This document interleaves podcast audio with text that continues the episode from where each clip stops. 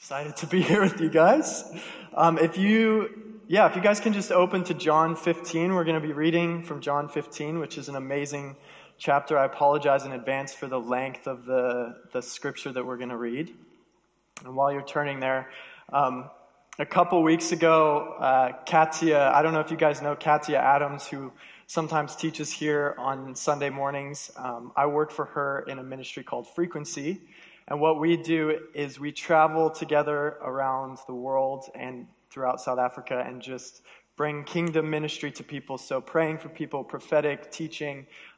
It's been amazing. I've been with them for about a year now, and luckily we get to be based here at Harvest Church, which is amazing.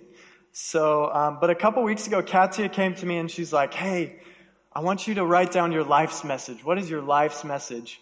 And if you know Katya, she is one of the best preachers in the world, so I was terrified to even open my mouth and try to tell anything to her because I'm terrified to preach in front of her.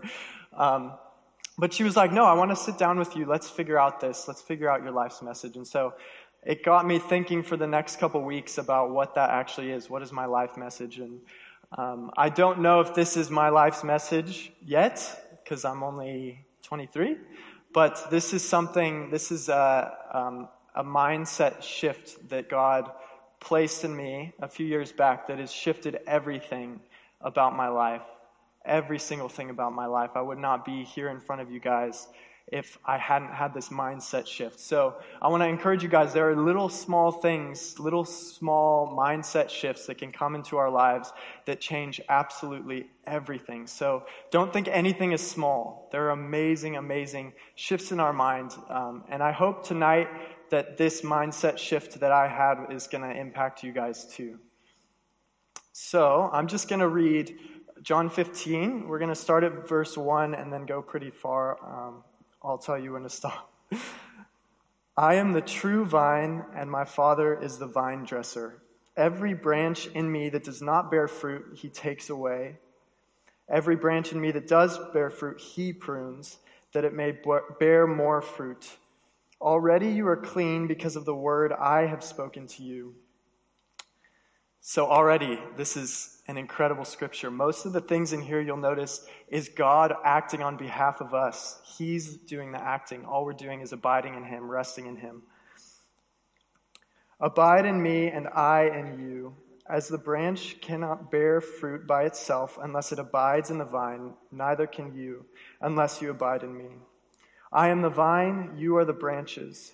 Whomever abides in me and I in him, he is it that bears much fruit, for apart from me you can do nothing. If anyone does not abide in me, he is thrown away like the branch and withers, and the branches are gathered, thrown into the fire and burned. If you abide in me and my words abide in you, ask whatever you wish, and it will be done for you. By this my Father is glorified, that you bear much fruit. And so prove to be my disciples. As the Father has loved me, so I have loved you. Abide in my love. If you keep my commandments, you will abide in my love, just as I have kept the Father's commandments and abide in his love. These things I've spoken to you, that my joy may be full in you, and that your joy may be full. This is my commandment, that you love one another as I have loved you. Greater love has no one than this, that someone lay down his life for his friends.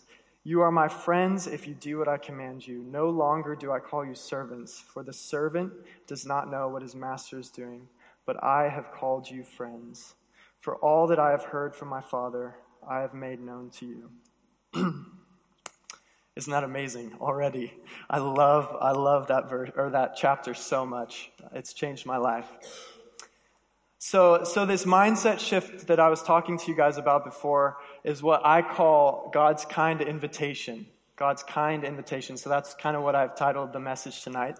But it started a few years back, and I'm going to tell you a little story. If you guys don't know me, you may not know that I grew up in the United States and spent a few years at a ministry school called Bethel School of Supernatural Ministry in Redding, California.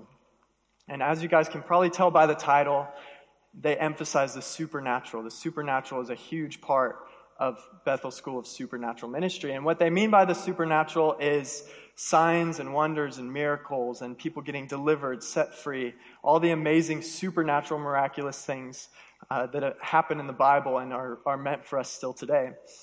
And so one of their emphases is going out on the streets and praying for people wherever you are and just laying hands on them and seeing miracles break out in the streets. And I grew up in a church where evangelism meant a couple weeks before Christmas, grabbing a business card from your church, going to work and giving it to someone and saying, "Hey, I hope you show up to church on Christmas Day. This is my church. Here's the address." And then really hoping they don't show up to church on Christmas, because then you have to introduce them to people and awkwardly invite them over after. That's what evangelism meant to me. It was, as long as I give someone a card and I kind of share the gospel, then maybe they'll get saved someday after years of prayer. So that was evangelism to me. I wasn't used to stepping out, going on the streets, and actually praying for people right there. And so when I got to Bethel, I started the school and was like, cool, supernatural, that's awesome, but I'm just going to worship. I'm here for the worship. It's amazing. I'm going to sit. I'm going to read my Bible. I'm going to have a great relationship with Jesus. I'm going to take all the classes, but I'm not going to go out on the streets, and I'm not going to pray for anybody to get healed. That's just not my style. I'm an introvert, so I just thought it wasn't me. That's what I told everybody, that that's just not me. And so I actually miraculously, this was the big miracle of my first year, made it through the first year without praying for anyone. It really was a miracle. If you've been to Bethel, you know that you're going out on the streets. But I didn't go. Every time I found an excuse and I somehow made it through, and I felt pretty accomplished. And so then I get into the second year. I'm like, sweet, another school year. This is going to be awesome. And I had every intention of not getting involved in any sort of street evangelism or anything like that, until someone comes up to me and they say, "Hey, we really need your help. There's this team that we're taking down to Reno," which is my hometown, 3 hours away from Redding. I love this town. They're like, "We're taking a team down there, and we're going to hit the streets, and we're going to lead people to Jesus, and we're going to pray for the sick, and we're going to see people healed. It's going to be amazing." And I'm like, "Ooh, no, I don't want to do this." But then I heard the voice of God say, "Yes, this is your chance. You got this. You're going to have to do it someday. Might as well do it now." And so I said yes. I'm like, let's do this. I'll go. I'm nervous, but I'll go. The problem was that everyone there was expecting me to be a professional because I had already done a whole school year in the school.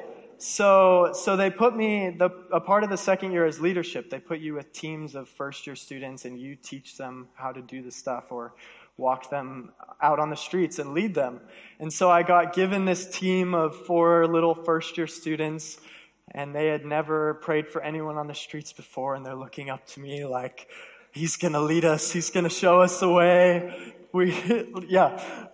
And I was very nervous on the inside. I'm like, they're going to find out I'm a fraud. This is terrible. Why did I agree to this? This is not a good idea.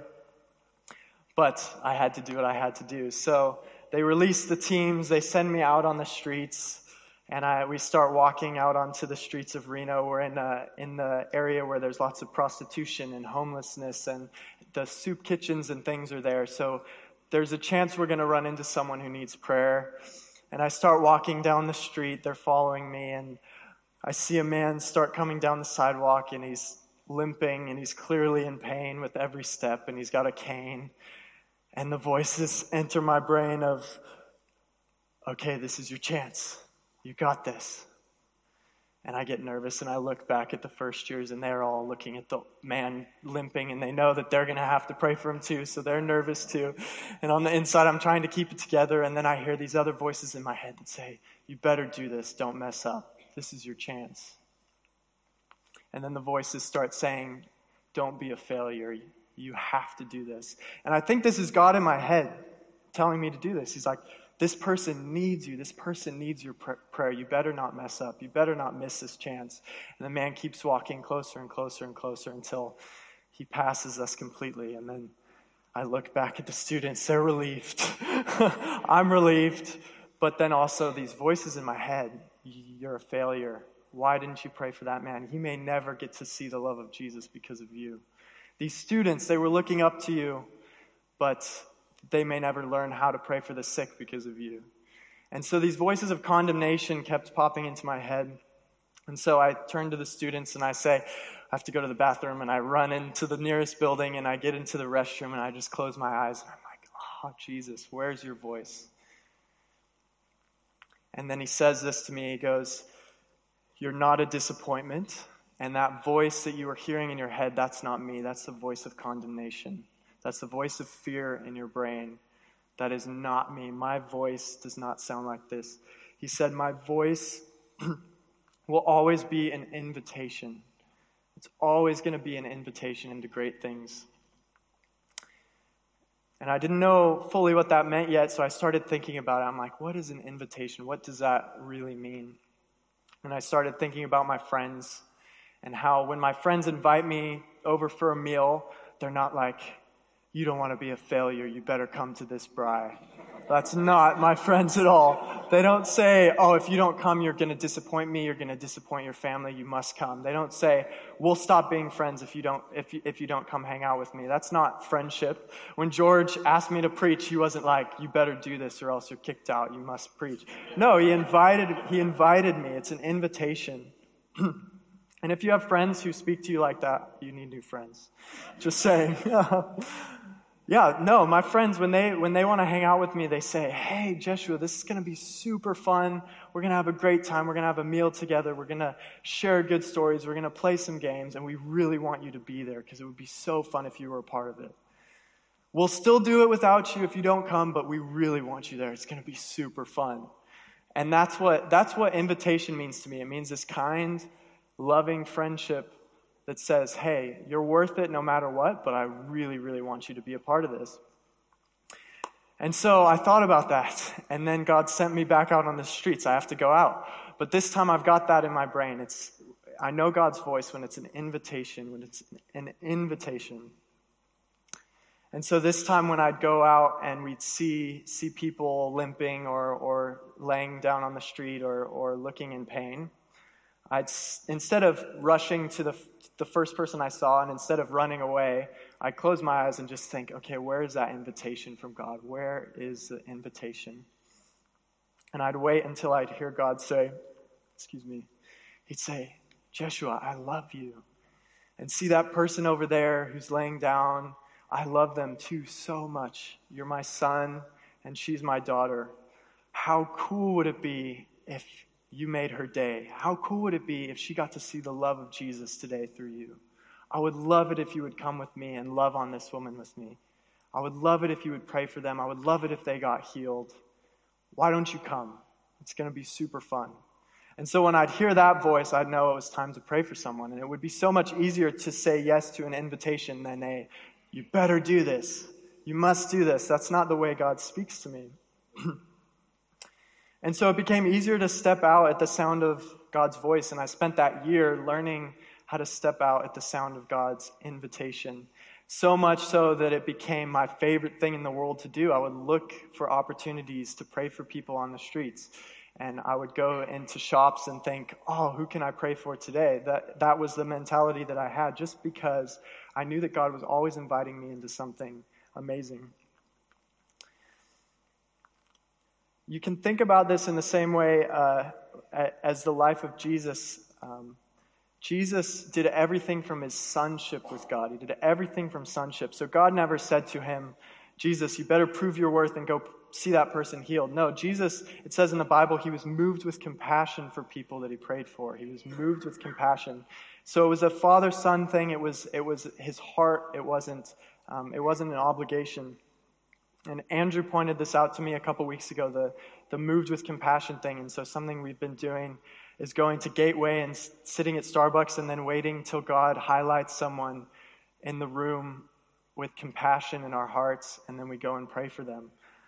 And it's amazing because oftentimes we are drawn to the same person because we have the same dad who's speaking the same things over us.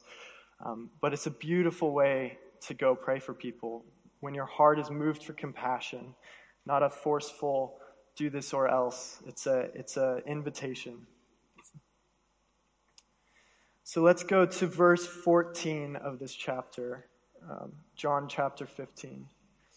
You are my friends if you do what I command you. No longer do I call you servants, for the servant does not know what his master is doing, but I have called you friends. So it's that same thing. A friend has an inviting, kind voice. A master has a forceful, commanding voice. And so let's see God as our friend.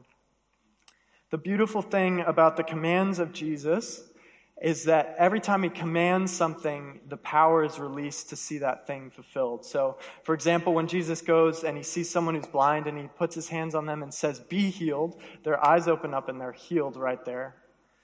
And so it's the same way when he commands anything. When his voice speaks, it has the power to do that. So, for example, the woman who was caught in adultery, Jesus catches this woman in adultery and after shooing the Pharisees who are stoning her away, he says to her, "Go and sin no more." And this isn't Jesus saying, "Okay, I saved you this one time, but don't forget you're a sinner. You better not mess up again." It wasn't him condemning her. It wasn't him forcing anything on her. No, it was him saying, "Go, sin no more."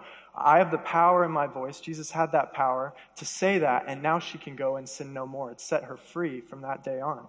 And it's the same way when God speaks to us about anything, when he's convicting us, when he's speaking to us about our sins, it's always you can do this. That's why I'm saying it. I'm saying it because you can do it. I'm not trying to hold anything over you. I'm not trying to punish you. No, he's saying you can do this. And so we have to remember that when we're listening for the voice of God. God's commands are not a way for him to have this unrelenting authority over us. His commands are invitations for us to agree with that power that he's releasing and do the very thing that he's asking us to do. And so back to this passage in John 15. In verse 4, it says, "Abide in me and I in you." So when God says that, he's saying, "You have the power.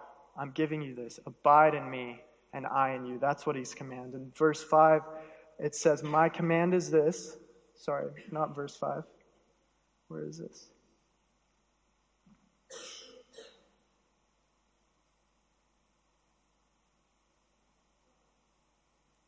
Yeah, 12, sorry. "This is my commandment, that you love one another as I loved you. Greater love has no one than this, that someone lay down his life for his friends." So that's another command of Jesus. He's commanding us that we love one another as I have loved you. But the beautiful thing is that command carries with it the very power to do it. You guys have the power within you to love your brother. You have the power within you to lay your life down for one another.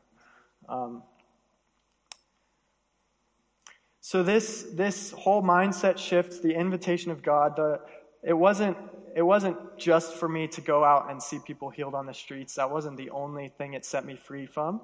It actually did so much more in me. And so I'm going to go into a bit more of the lies that kind of were broken because of the invitation of God. When I was a kid growing up, like I said, I grew up in the church.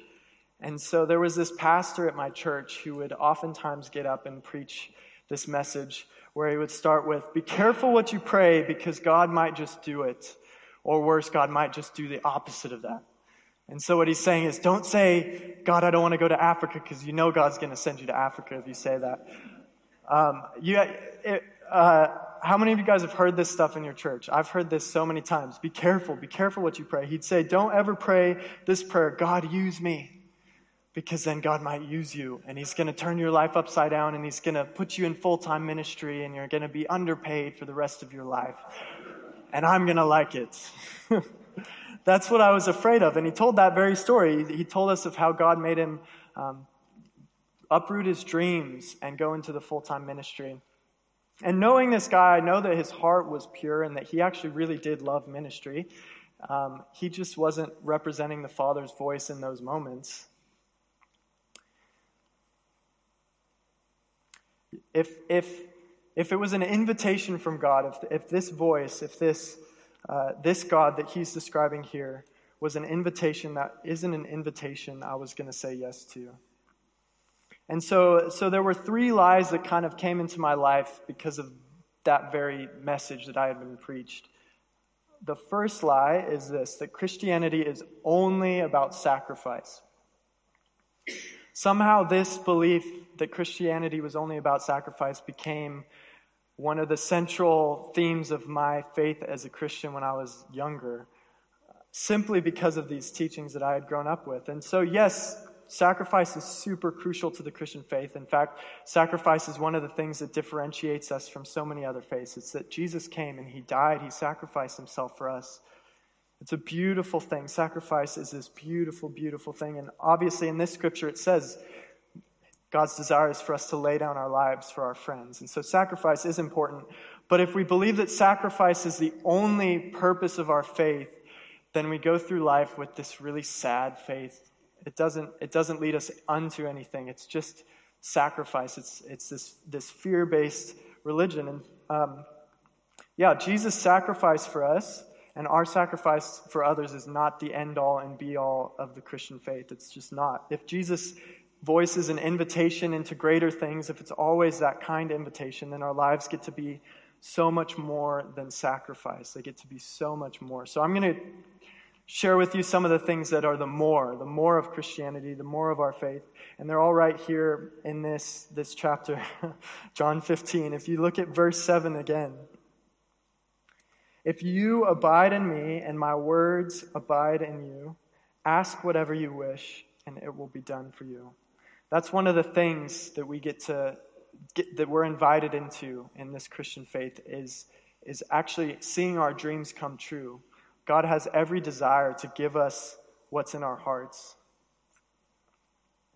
And looking at verse 11,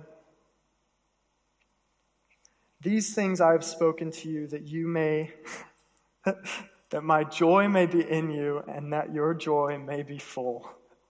The joy of the Lord.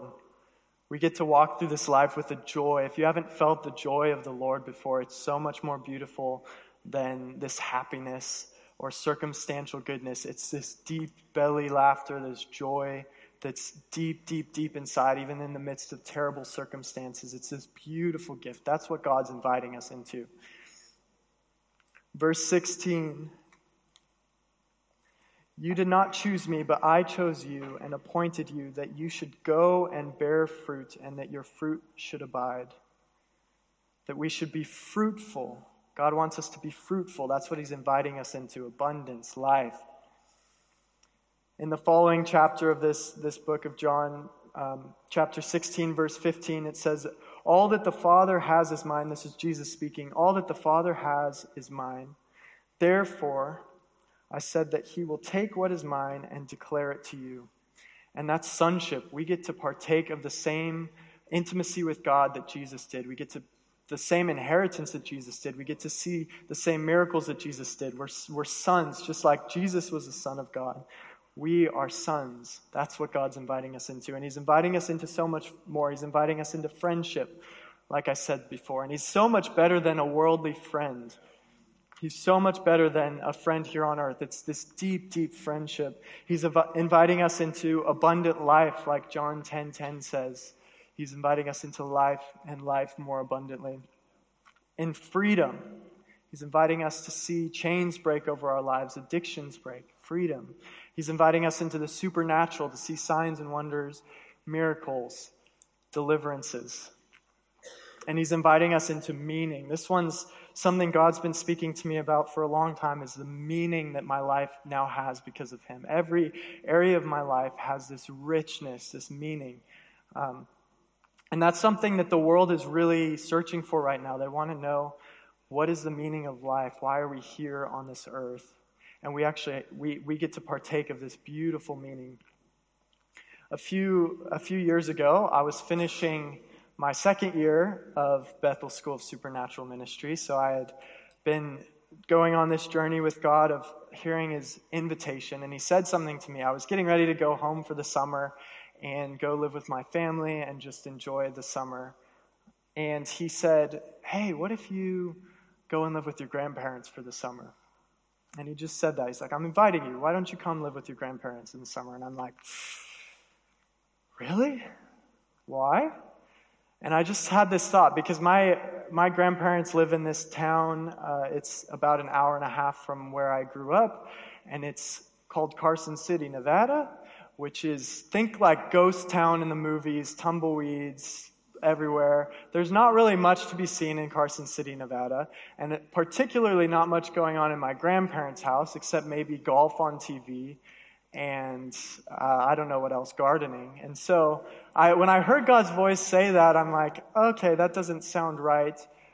But I was learning to go with this invitation, so I'm like, okay, I'll put that on hold. I'll think about it, God. And then a couple days later, someone offered me a job in that very town that my grandparents were living in, and I had already been working at this job, and they said that they could transfer me over there for the summer and make a little bit of extra money. And so I'm like, okay, yes, that's enough for me, God. I'll do it. I don't know why. I don't know what your purpose is, but I'm going to go live with my grandparents for a summer.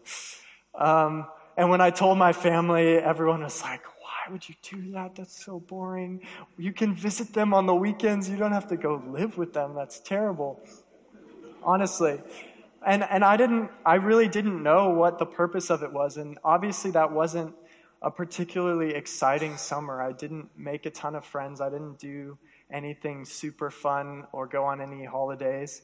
I just sat in my grandparents' house, and I would come home from work and sit down at the dinner table, and I'd ask my grandpa to tell me a story. I'd just say, Grandpa, tell me a story. And so my old Italian grandpa would tell me some story, which was probably half made up, but he had some amazing stories.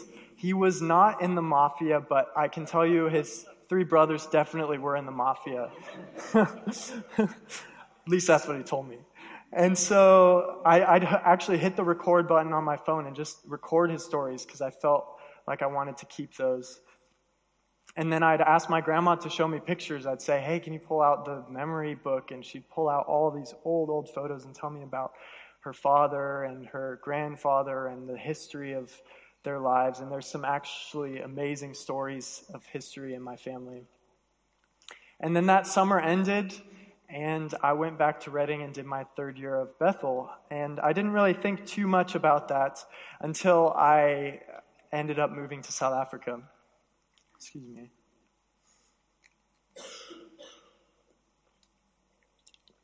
And so a little over a year ago, I was getting ready to come out here, and I knew it was going to be a long trip out here. I knew it was going to be at least 10 months. Didn't realize it'd be way longer than that.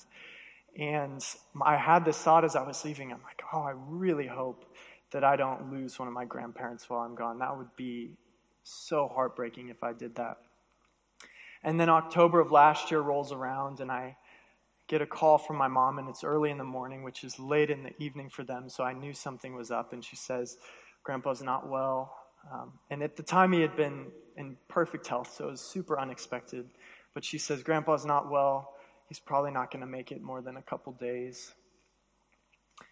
And in that moment, I was obviously sad, but then I just remembered that time that I had with my grandparents, sitting in their room, listening to stories. And I was never able to say goodbye to my grandpa. But there was this beauty in that moment because I knew that God had given me those memories with them. He had given me treasures. And so that seemingly unimportant summer of just sitting around watching golf on TV actually is one of the most treasured seasons of my life now. And I'm so grateful for it. So if you guys are in a season where you don't know what's going on or you don't know why God's called you where you are, there is meaning. Look for the meaning. Ask him, what is the meaning of this? Why? Because he doesn't want to leave us out in the dark. That's not his heart. He has meaning behind what he's doing. And that's something other people just don't get. They don't get those moments. So that's the first lie that God broke, that Christianity is only about sacrifice.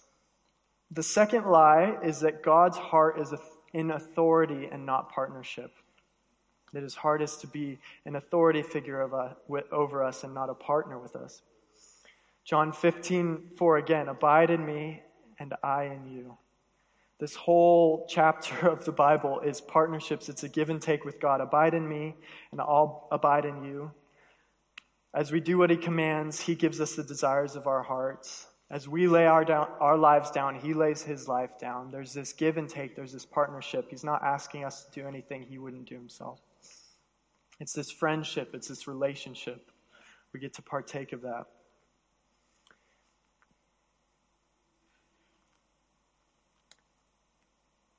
The scripture says, apart from me, you can do nothing. It's verse 5. For apart from me, you can do nothing. Partnership.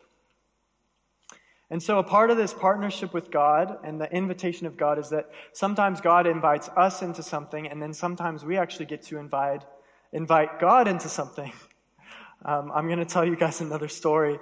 3 years ago now, I was finishing my third year of Bethel. So we've done year one, we've done year two, now we're in year three. My third year of Bethel, and I'm getting ready to go home for forever, and I'm excited. I'm going to enroll in university. I'm so excited to get back to my family. But God says, hey, Jesh, can you lay that down? Can you, I have something better for you. Just put that on hold for now. And it was painful, but I knew that he was calling me into something good, and so I painfully let that go. I said, I'm not going to move home. I'm just going to wait for the next best thing. So 2 weeks later, I meet this amazing couple named Julian and Katya Adams, who are incredible. They were visiting Redding for a couple weeks, and so we had dinner. We had a dinner party. They had some mutual friends of mine, and they were invited over, and we sat down, and they just shared stories of what God's doing in their lives and what God's doing around the world, because they do all this travel. They were sharing about South Africa and what God's doing here, and they were fun and they were quirky and they were just amazing people. And I thought, wow, these people are so cool. I would love to be around them more. And so I remember going home that night after that dinner and looking up and praying and just thinking, oh God, how cool would it be if I went to South Africa? And he's like, And I'm like, God, would you open that door if I asked you to do that? He's like, yeah, of course. I'm like, cool, let's go to South Africa. And he's like, yeah, let's go to South Africa. That sounds awesome. And I woke up the next day fully convinced I was moving to South Africa. I hadn't talked to Julian. I hadn't talked to Katya. I was going around telling everyone next year, I'm going to South Africa. I can't wait to go to South Africa. And people are like, so do they have an internship or something for you? I'm like, I don't know. I just know I'm going. Because God, in that moment, he was like, yes, let's do this. He wanted to partner with my idea. And so I'm convinced to this day that me being here is my idea. It wasn't God's idea. Obviously, he knew from the foundations of earth what I was going to be doing. He had the plan and purposes for me, but he wanted this one to be mine, and so he let me have it, and I'm so excited to be here, and it's been amazing. It's the same in the life of David. Julian pointed out to me recently that God actually never asked David to build a temple. It wasn't God's idea, it was David's idea. David loved God so much, and he thought, oh, I love this God so much. What can I do to please him? What if I build this massive temple and just worship him? And God was like, yeah, why don't you do that? That's a great idea. And David's like, cool, God, will you make the plans? And God makes the plans. And it became this central theme to the entire story of God's people, was this temple, this amazing temple. But it was David's idea. That's how much God wants to partner with our dreams and our visions for this world. He would be willing to let the whole world change because of our ideas, and he wants to partner with us. He wants to breathe life into those things. He wants to help us make the plans.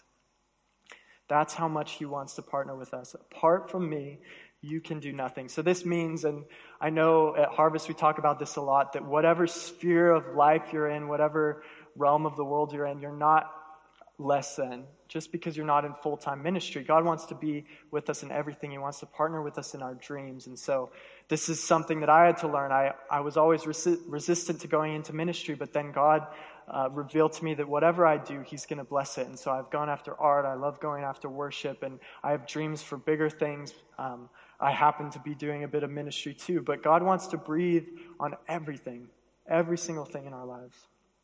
How cool is that we get friendship with him, we get to be invited by him into great things, and we also get to invite him into our everything. I've been challenging myself to invite God into every moment of my life. So in the mornings, I wake up and I go to work and I sit there and I think, Jesus, how can you be a part of this day? What do you want to be a part of? I invite the Holy Spirit and Father God into the room. And then sometimes there are areas where I'm like, okay, God, you might want to look away, or, okay, God, I'm about to say something you don't want to hear, so I'm not going to invite him into this part. But I've realized that when I'm a bit resistant to inviting God into an area of my life, it's probably because I'm living in sin. And so if there are areas in your life that you're a bit afraid to invite God into, just think about those and ask God how you can invite him into those. Because God actually does want to be invited into our sin, because he's the solution to our sin. He's the solution to everything. So if we're about to gossip, if I'm about to say something I know I'm not supposed to say, I should say, okay, God, this is a moment I get to invite you into my life. So I'm challenging myself with that. It's not always easy to invite him into everything, but I want to do that. I want to live that life. So that was lie number 2, that God's heart is authority and not partnership.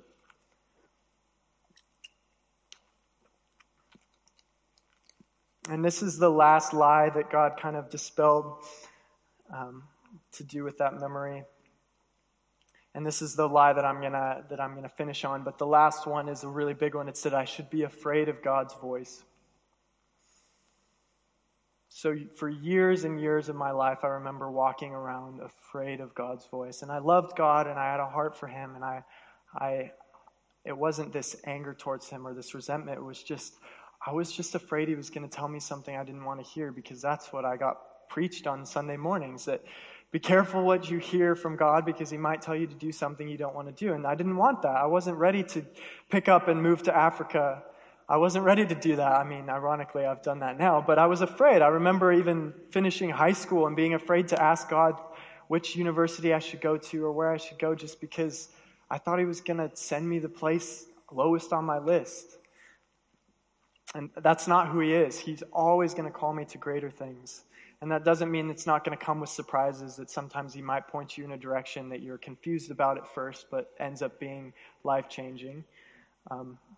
It genuinely means that he's calling you into greater things every step of your life. If you're hearing his voice, you can trust that he's calling you somewhere that's going to be greater than where you were before.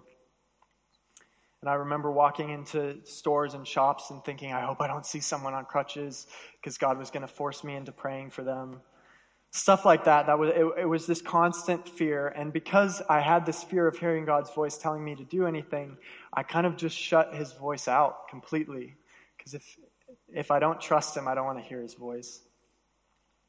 All of this was rooted in this mistrust of God.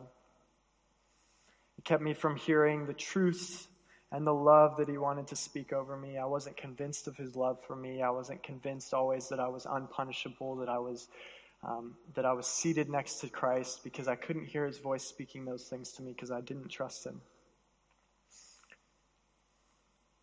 So when you need to hear from God, I'm going to challenge you guys, rather than to jumping to conclusions, to wait for that inviting voice, wait for the invitation of God. Close your eyes and just wait on that. If he's asking you to give something up or to throw something away, wait for his inviting voice saying, this is going to be good for you. It's something greater. If he's asking you to speak to someone or to pray for someone on the streets, or to go pray for that person who's limping over there, he's inviting you into something great. If he's asking you to take this massive step of faith, close your eyes and wait for his invitation into that thing. Wait for his power in your life to actually see that thing through. If he's calling you to repent for something, you don't need to position yourself as a lost son. You actually get to say, okay, there's an invitation here into something great. Jesus, where is your inviting voice? And then he gives you the power, again, to see that through. If he's calling you into freedom from a mindset or a behavior or a harmful relationship, there's an inviting voice there that's calling you to greater things. I want to live this lifestyle of taking every single invitation God has to offer, and I don't always do it, and I don't always do it right away, but that's the lifestyle I want to live, because if he's calling me into something amazing every time he speaks, then why wouldn't I want to be a part of that life? A few weeks ago, we were me and Julian were in Holland on a trip, and Julian was speaking to a bunch of ministry students similar to the ministry school I went to, and he's like, oh, you should share on this or this or this. And I'm like, okay. And he asked me, he's like, do you want to?